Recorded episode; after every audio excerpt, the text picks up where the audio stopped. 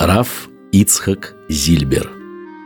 Чтобы ты остался евреем. Часть вторая. Года с 1916 по 1960. Казань. Вместо школы. Как я учился? Я не знаю другого отца, которому сын был бы столь обязан знаниями, как я моему отцу, благословенна его память. Это отец учил меня алиф-бет, еврейскому алфавиту. Дал мне знания Танаха, пятикнижия, пророков, писаний.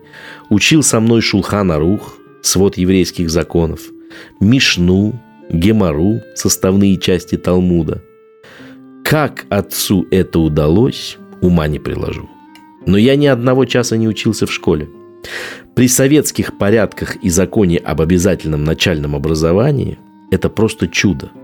Чтобы я мог общаться на равных с ребятами, отец какое-то время нанимал для меня частных учителей, которые немного занимались со мной по школьной программе математикой, физикой и русским языком.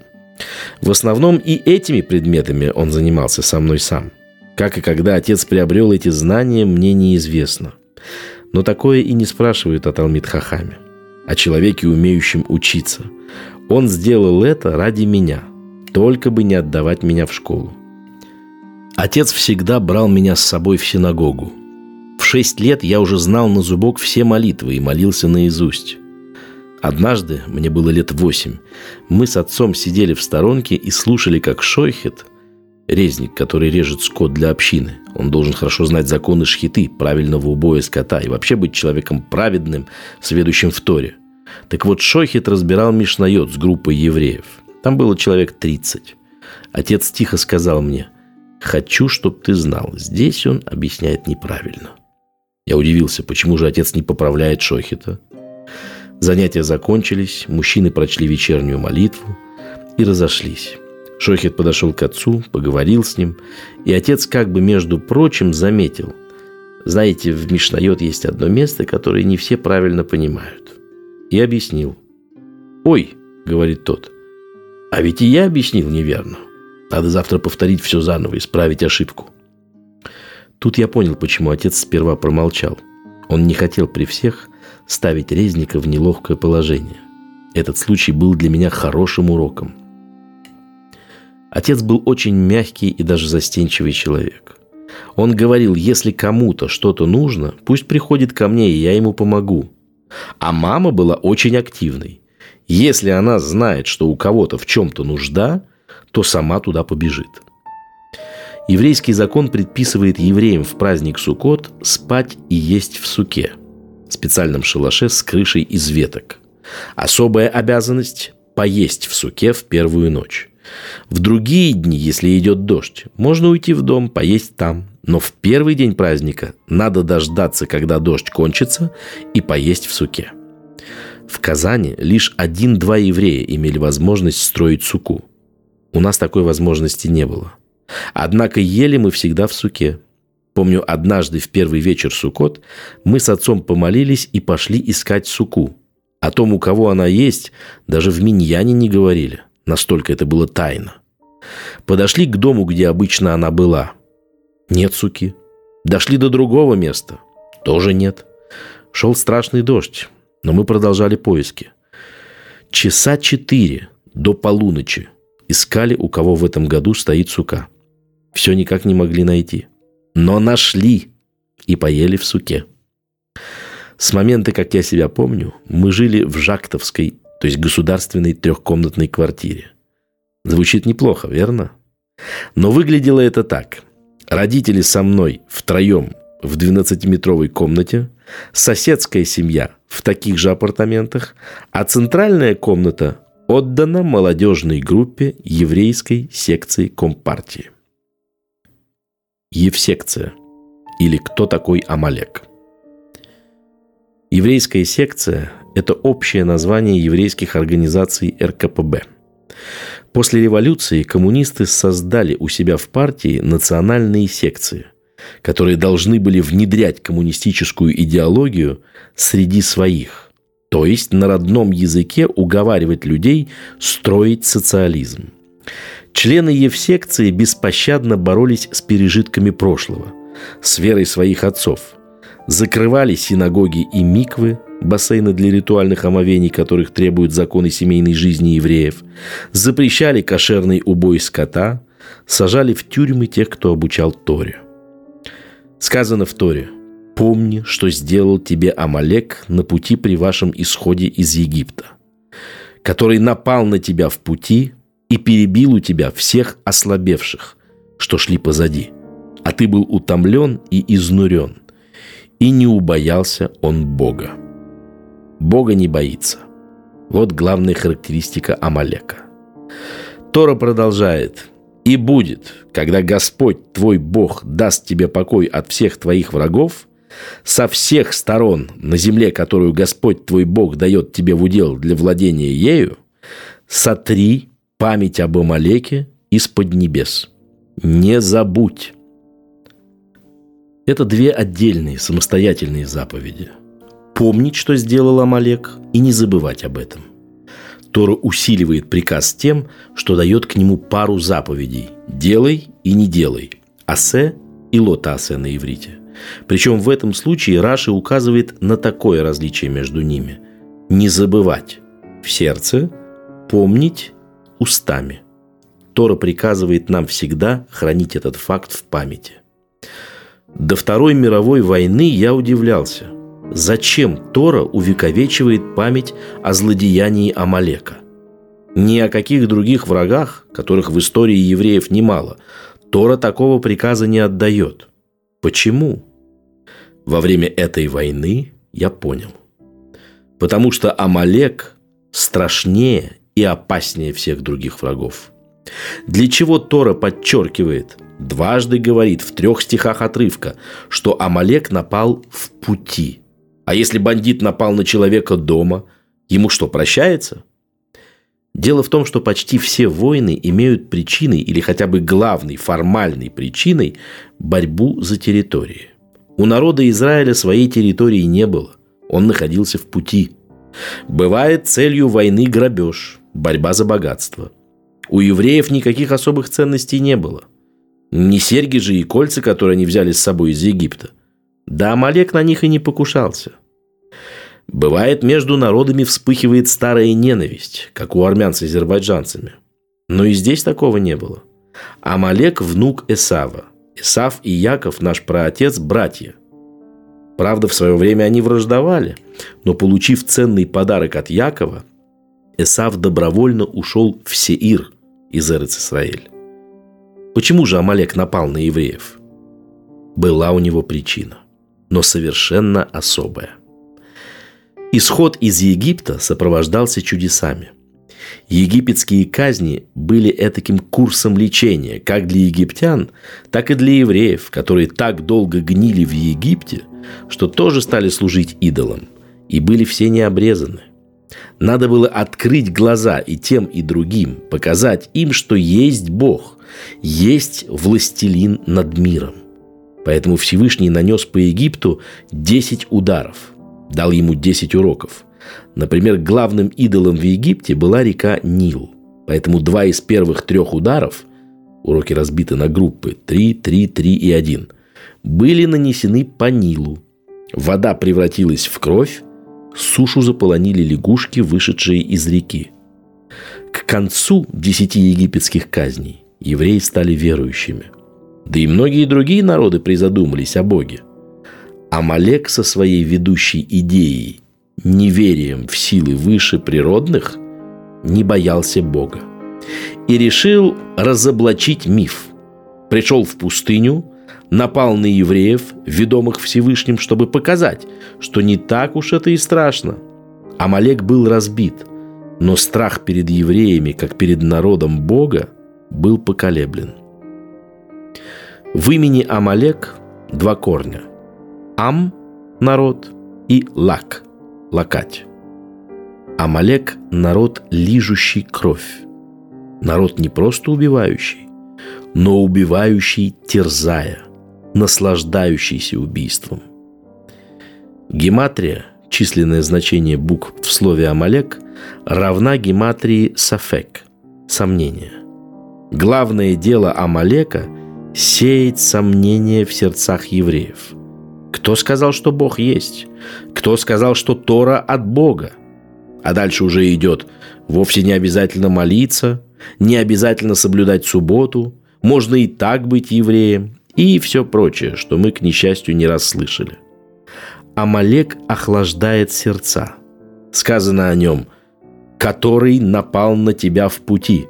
Ашер Карха Бадерех. Это можно понимать и как «который охладил тебя в пути».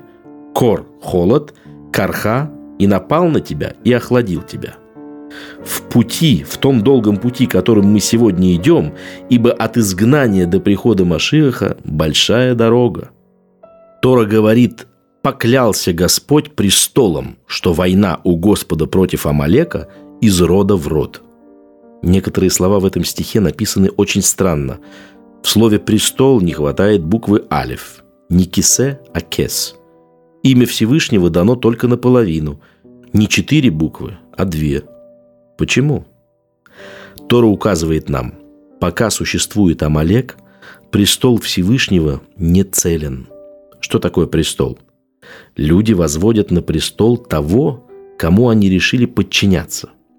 Слова «престол Бога» означают здесь послушание Богу.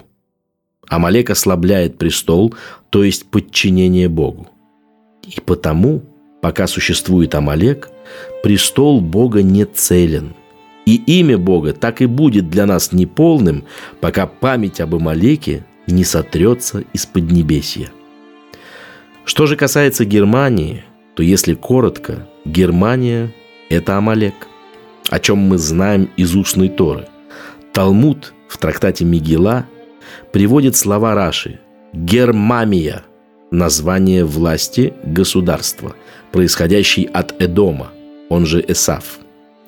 Виленский Гаон, который, среди прочего, изучал написание отдельных слов в Талмуде, уточняет «Гермамия» следует читать «Германия» и указывает, что это северяне со светлой кожей и светлыми волосами. У Эдома Эсава было много потомков. У одного из его сыновей, Элифаза, был сын Амалек. Германия и есть Амалек – внук Исава. Германцы проявились как Амалек еще в средние века, в эпоху крестовых походов. Они не только участвовали в этих походах, но и безжалостно уничтожали целые еврейские общины на своей территории. Всем известны названия таких городов, как Вормс, Вермайза на иврите, и Майнц, Магенца, где евреи были почти полностью истреблены.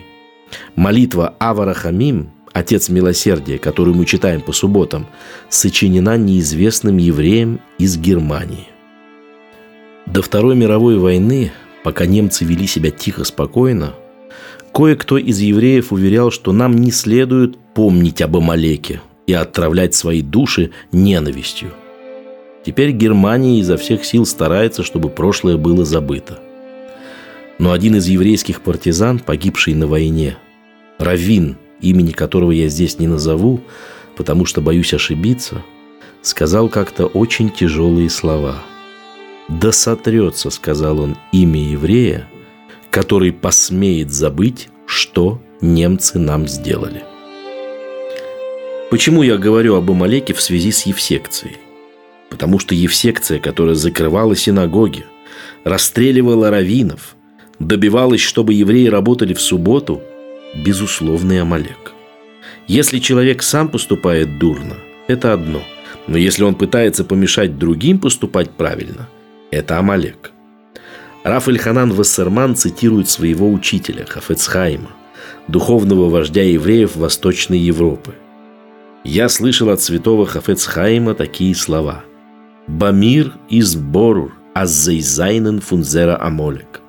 Для меня очевидно, что они из семени Амалека. Хафец Хаим говорил, что у него нет ни малейшего сомнения.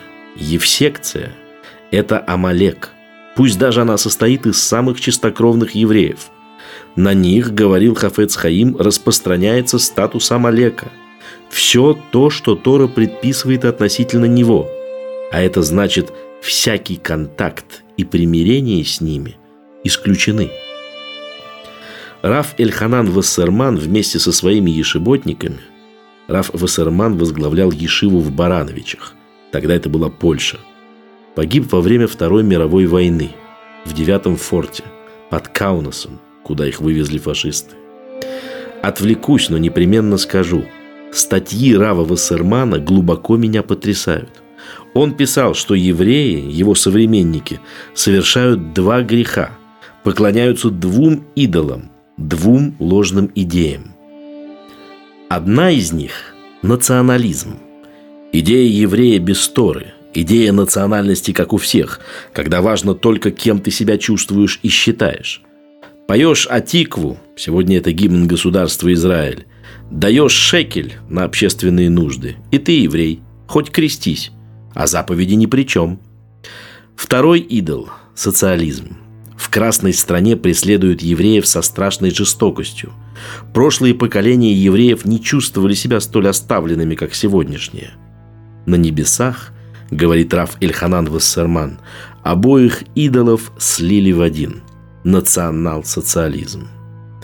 Если вы не знаете, это фашизм. И он будет крепко бить евреев. Все эти мысли он находит в Танахе у Ихескеля. Читаешь его – как пророка. Но вернемся к разговору о Евсекции. Это евсековцы добились ареста Любавического рэбе в Ленинграде и настаивали на его расстреле. Может, власти его бы и не тронули, но евсековцам авторитет рэбе не давал покоя. Они-то хорошо знали, каков его вес и значение в жизни евреев.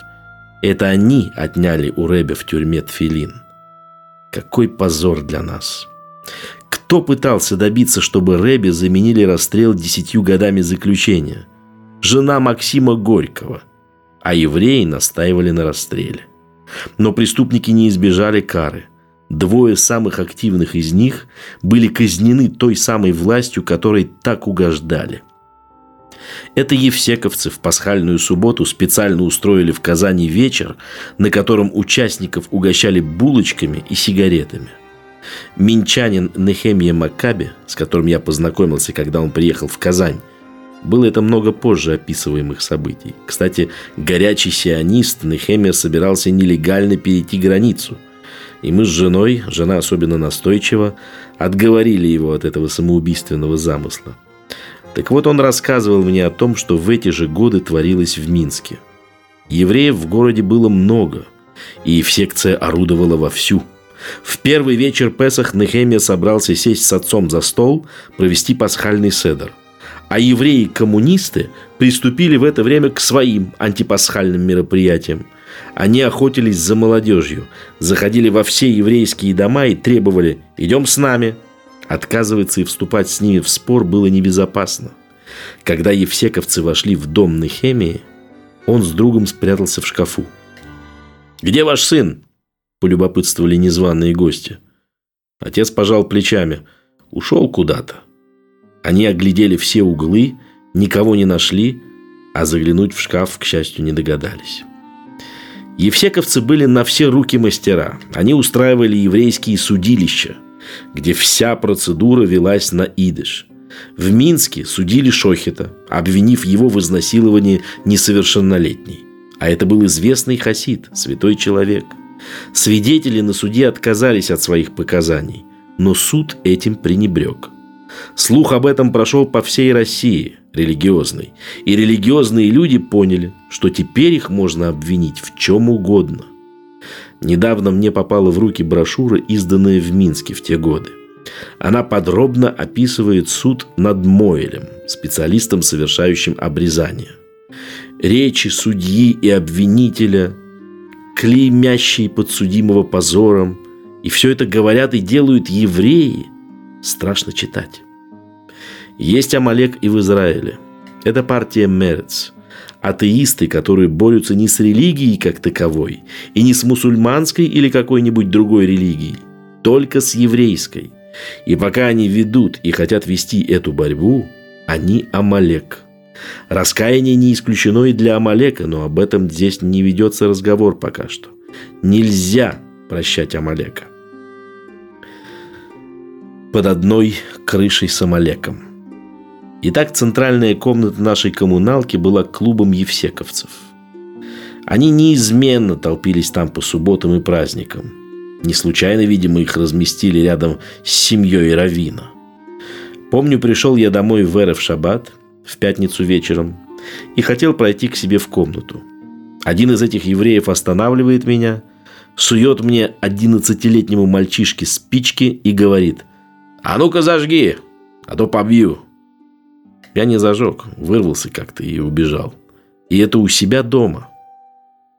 К этому времени относится чудом сохранившееся последнее письмо ко мне моего деда Рава Мойша Мишл Шмуля Шапира, написанное в 28 году. Это к нему в Литву я так неудачно пытался уехать. Он пишет «Мой дорогой внук Ицхак Йосеф, мы с бабушкой очень озабочены тем, что вы живете в холодном климате.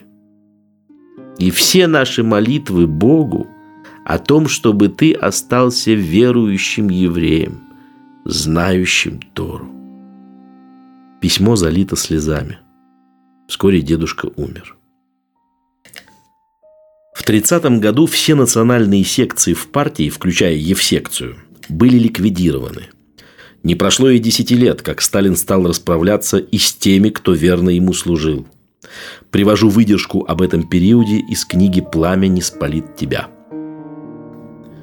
Родоначальник научного коммунизма Карл Маркс был сыном еврейских родителей, крестившихся, когда ему было три года – Этому лжемессии удалось увлечь за собой многих из тех, о ком его сподвижник Энгельс писал «Еврей революционен по своей природе.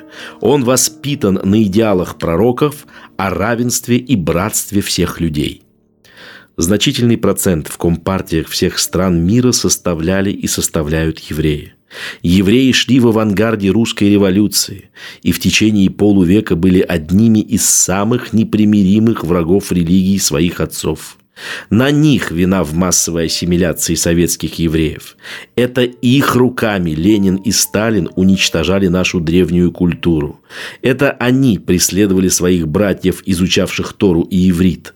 Мы хорошо помним их собственную судьбу, бывших членов ЦК, карательных органов, революционеров еврейского происхождения. Почти все они погибли в тех же застенках, куда отправляли своих братьев по крови, оставшихся верными своему Богу и своему народу. Те из них, кто чудом остался в живых, как правило, сожалеют о том, что натворили. Многие, выйдя на свободу, раскаялись и вернулись к еврейству. «Зло твое накажет тебя», и отступничество твое обличит тебя. И ты узнаешь и увидишь, как плохо и горько будет тебе за то, что оставил ты Господа Бога твоего, и не побоялся ты меня». Так сказано у Ирмиягу во второй главе в девятнадцатом предложении. После сталинских чисток из молодых казанских евсековцев, известных мне, в живых осталось только двое – и эти двое стали такими любезными, такими тихими. Мы лишенцы.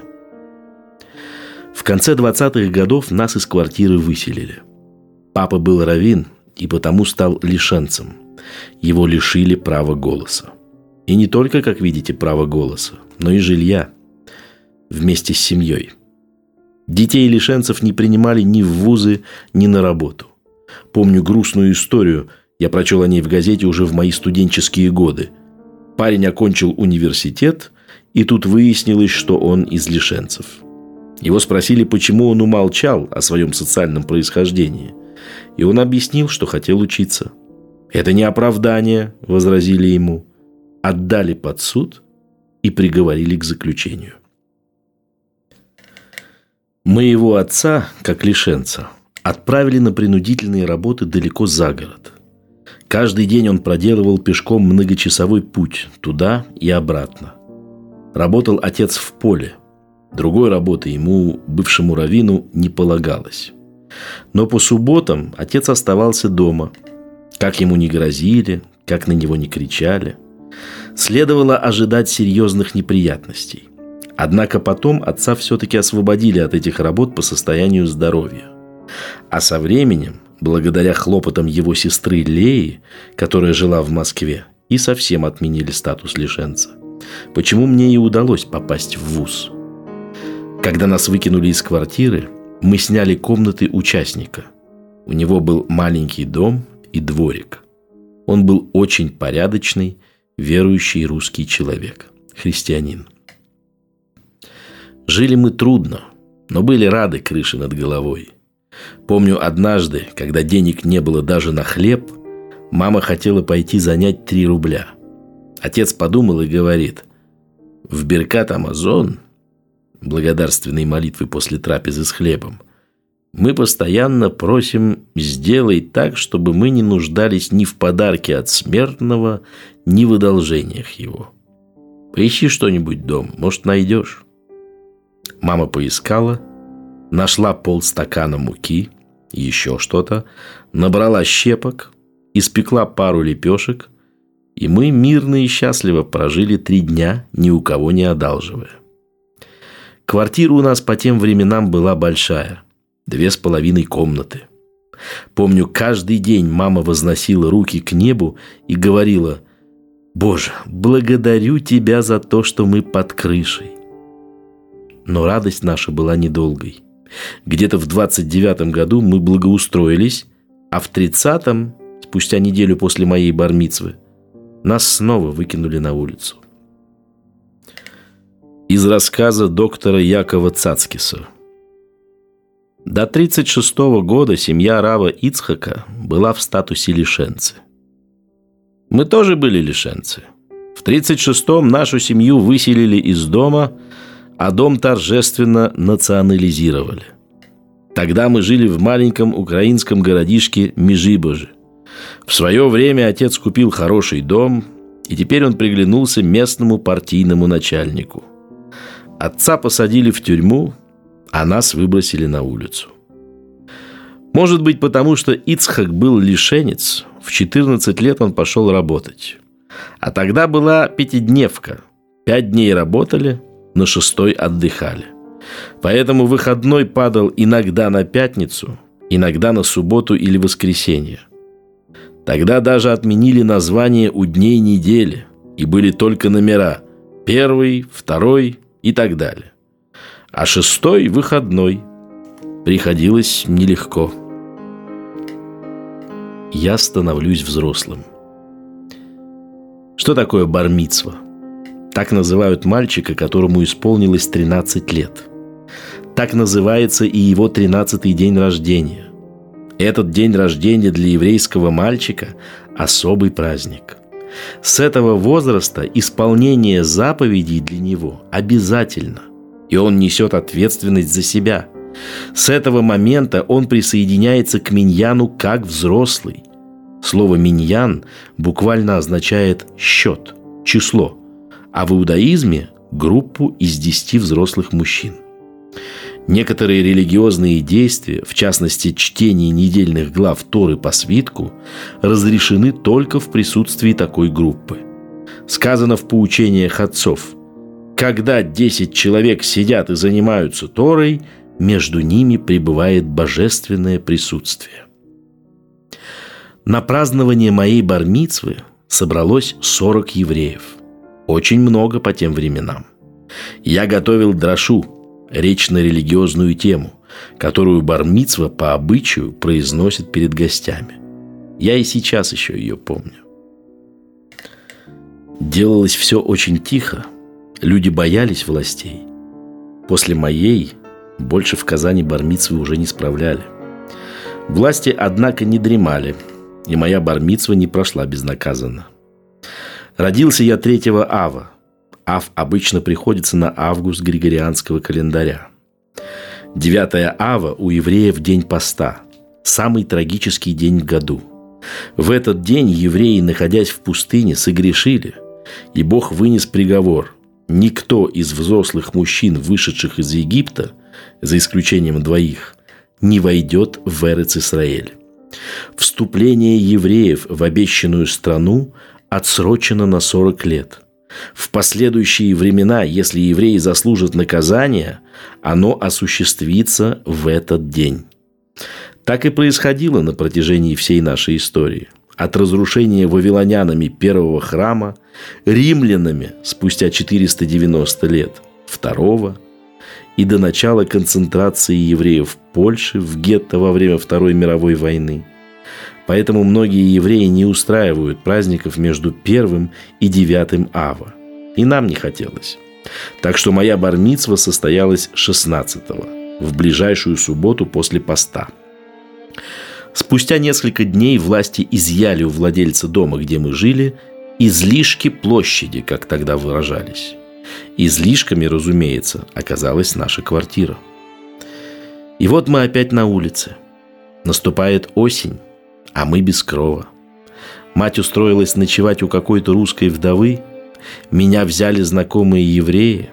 Отца тоже кто-то подобрал. Я не всегда даже знал, где родители ночуют – Весь наш домашний скарб, в том числе и книги, так и остался во дворе прежней квартиры, под открытым небом, как его выкинули при выселении. А на улице идет дождь. У отца было много ценных книг и редчайших рукописей. Я попросил пожилую русскую женщину из какого-то соседнего дома. Я не был с ней знаком, просто увидел на улице. «Разрешите у вас поставить книги на месяц на два?» Она согласилась. Прошли Роша Шана, Йом-Кипур, Сукот. Наконец мы нашли квартиру. И я пошел к той женщине за книгами. «Ой», — говорит она, — «извините, было холодно, и я ими вытопила». Все книги сожгла. Положение в еврейской общине было ужасное – Верующие не знали, кто среди них доносчик. И доносчиками порой оказывались люди, от которых этого никак нельзя было ожидать. Как-то на молитву собрался миньян, вынесли свиток Торы, а выйти читать никто не решается. Свиток Торы читает вслух один из членов миньяна. Его называют Бааль Койре. Двое из присутствующих умели читать по свитку. Это особое умение, потому что свиток пишется без огласовок. Но боялись доноса. Видеть свиток, к которому никто не смеет прикоснуться, было очень тяжело. Мне к тому времени уже исполнилось 13 лет, и я вышел вперед. Так впервые в жизни я читал свиток для общины. Работа. С 14 лет я начал работать. По закону подросткам полагался сокращенный, шести, а не восьмичасовой рабочий день. Я нашел место, где меня согласны были принять, с тем, чтобы я в субботу не работал. За это я обязался работать не с восьми до двух, как следовало бы, но с восьми утра до восьми вечера, по 12 часов в день. 60 часов в неделю вместо 36. В пол седьмого утра я старался уже быть в синагоге, молился, потом учил Гемару, потом отправлялся на работу. Я чинил примусы, керосинки, патефоны, велосипеды.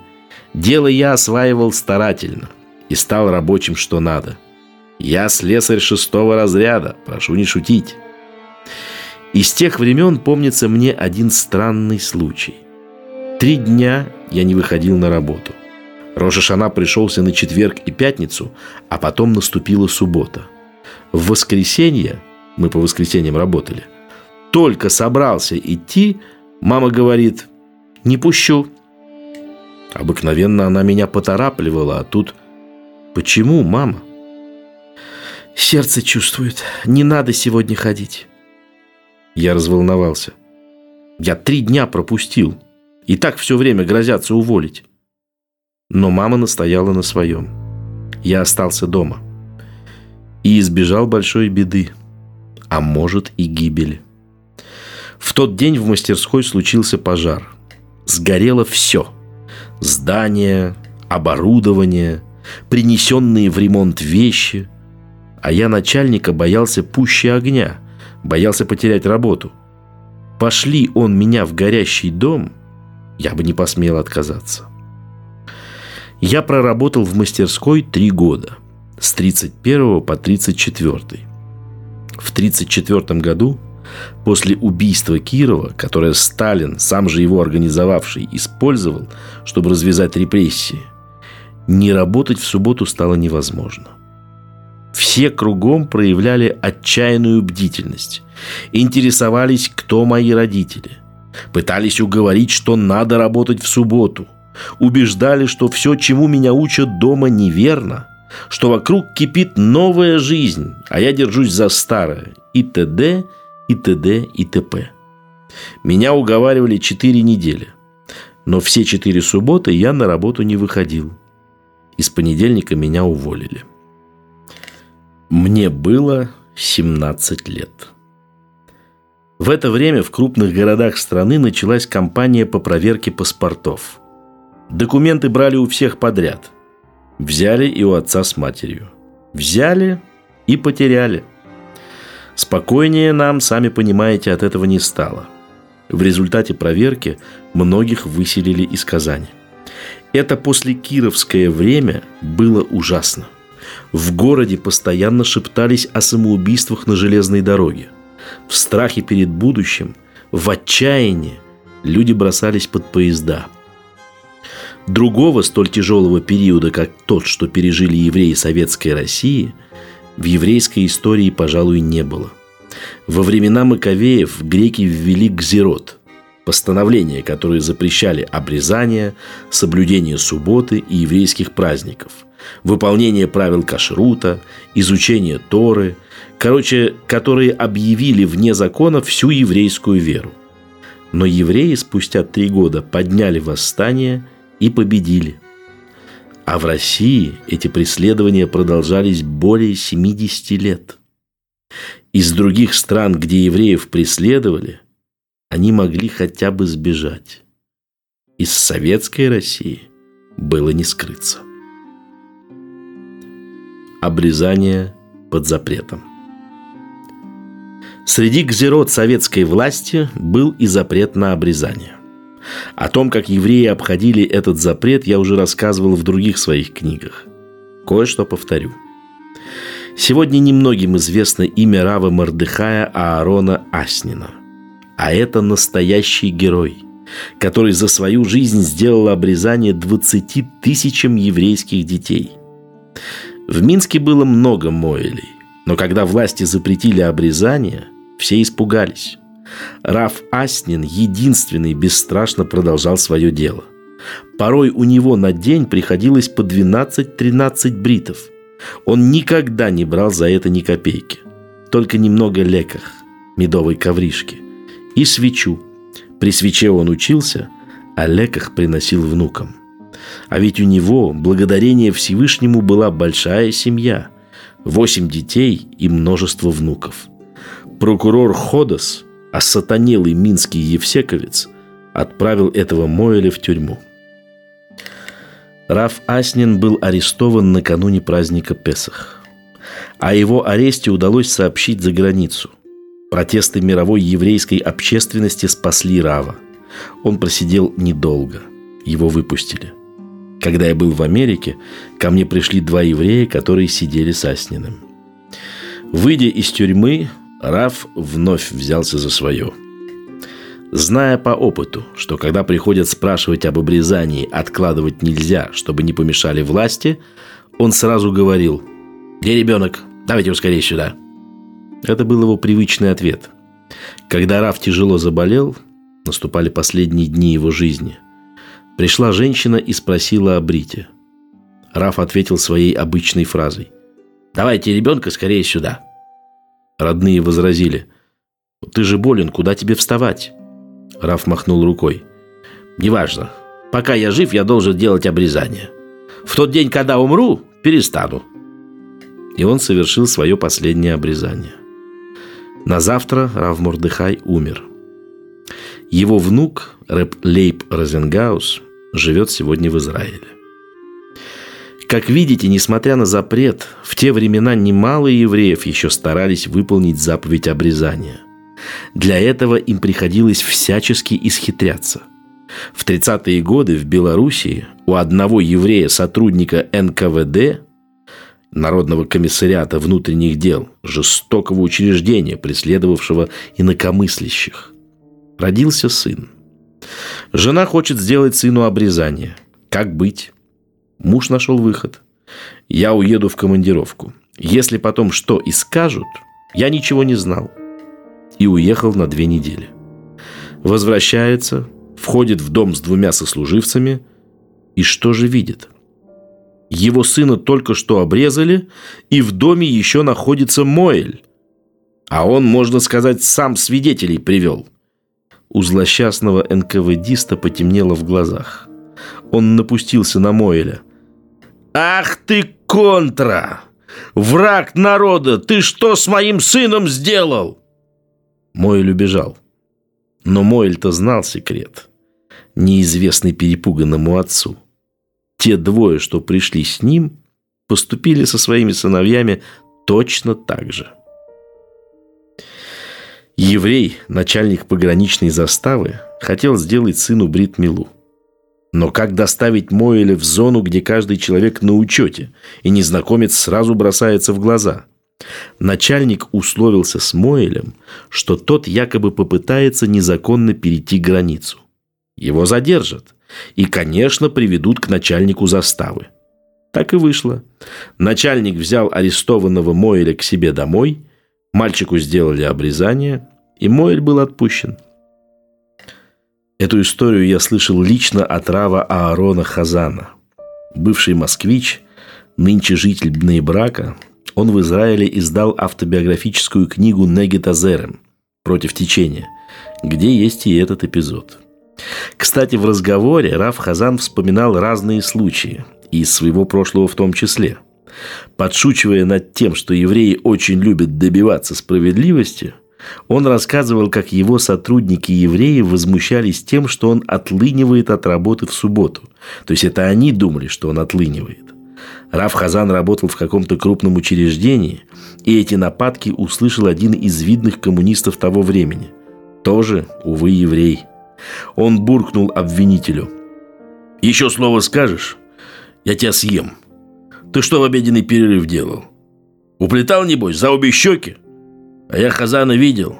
Он ни к чему, кроме хлеба, не притронулся». Могила Седер Адорот Рассказать эту историю – мой долг. Не запишем, согрешим. В очередной раз я услышал ее от Ходоса – да-да, от того самого прокурора Ходоса, который отправил в заключение Моэля Аснина и еще многих невинных людей. В конце концов, разумеется, и его посадили. Из тюрьмы он вышел другим человеком.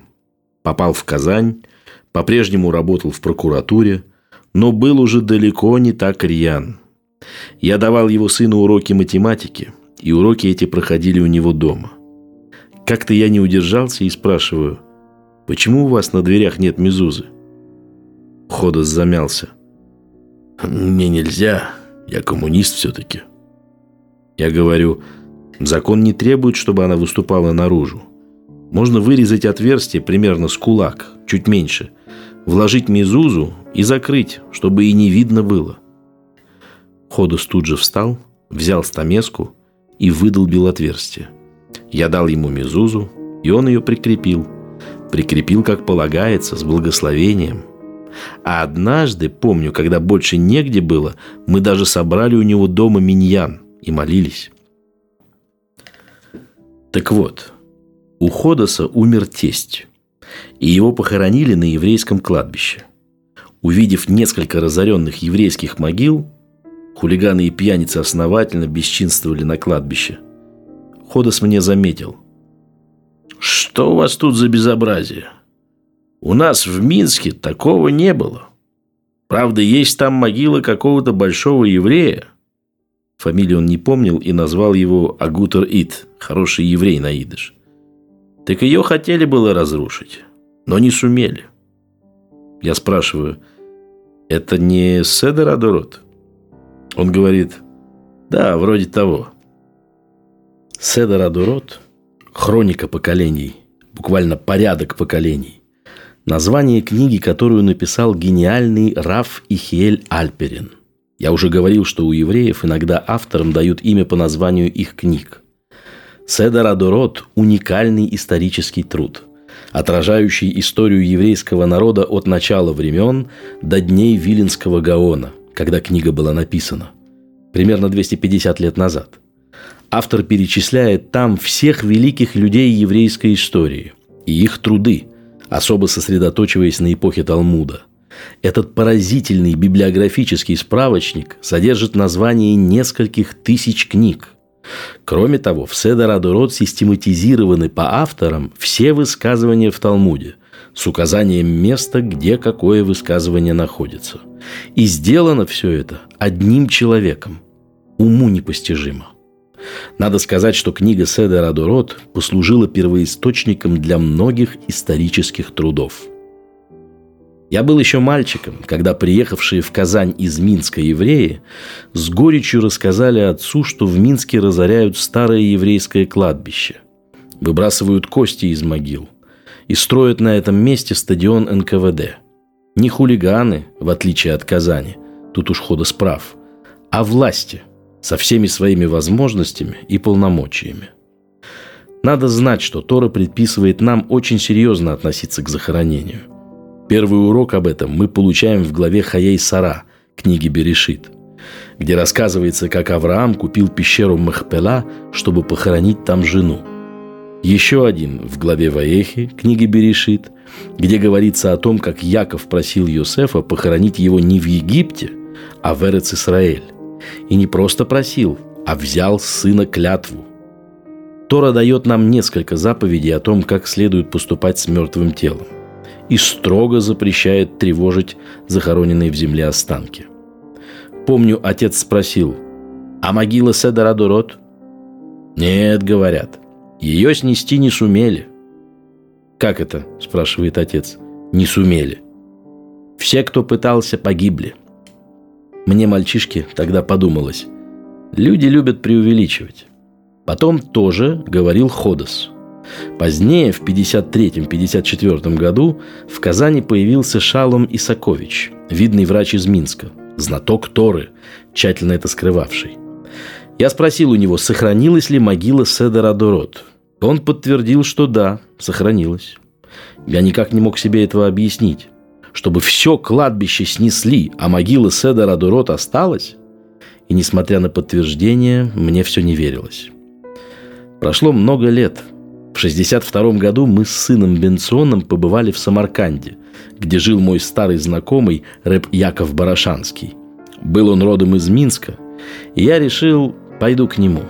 Возьму Бенциона в свидетели и выясню, наконец, что в этой истории правда, а что нет – я знал, что этот чистосердечный человек ни разу в жизни не сказал неправды. Я попросил Рыбьякова, если вам что-нибудь известно о могиле Седера Дурот, расскажите мне, пожалуйста. Но только то, в чем у вас нет никаких сомнений. Рыбьяков ответил, что он хорошо знает историю с могилой Седера Дурот. Он сказал так. «У нас во дворе жил еврей, работавший на кладбище. Он был женат на нееврейке, так что можно себе представить, что он был за еврей. Но после истории с этой могилой он стал надевать тфилин каждый день. Я поясню. Смешанный брак у евреев – дело очень серьезное. Смешанный брак – это характеристика. Сразу понятно, на чем человек стоит. Выполняет свое назначение или отошел от него. Наш путь, наша судьба – это Тора. Если еврейская пара, не дай бог, не соблюдает заповедей, есть надежда, что дети раскаются – а здесь полное растворение.